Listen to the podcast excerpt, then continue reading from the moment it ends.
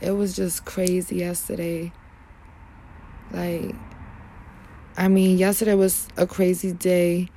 And I forgot to mention this yesterday because it didn't really register yesterday because it was a lot of shit going on. So, you know, I get up today and I'm looking at my phone and I had a notification. And you know how Twitter recommends tweets for people? So I'm on my phone and I'm looking through the Twitter and it's talking about Kobe Bryant's daughter, you know, being 13 and I'm looking at her name and the, her middle name and I'm looking at her name and I'm like, what the fuck?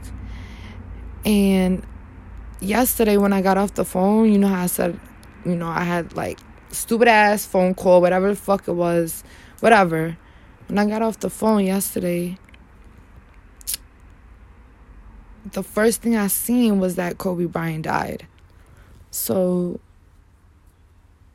it was like I don't know how to explain it to y'all, man, because it's so hard to explain without y'all knowing the details, which I'm not telling y'all. Anyways, it was like two things died yesterday at that same time, but I didn't register it at the time.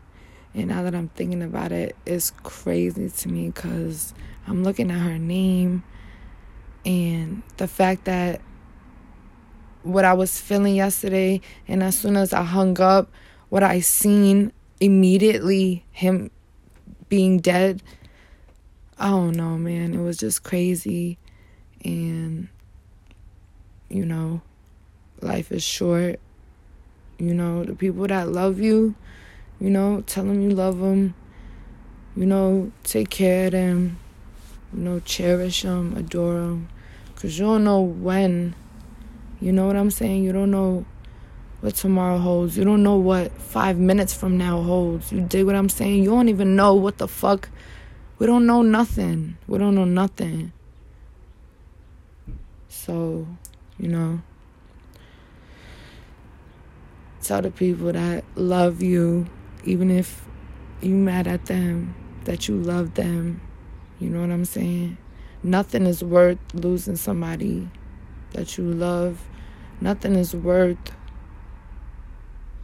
losing somebody you love.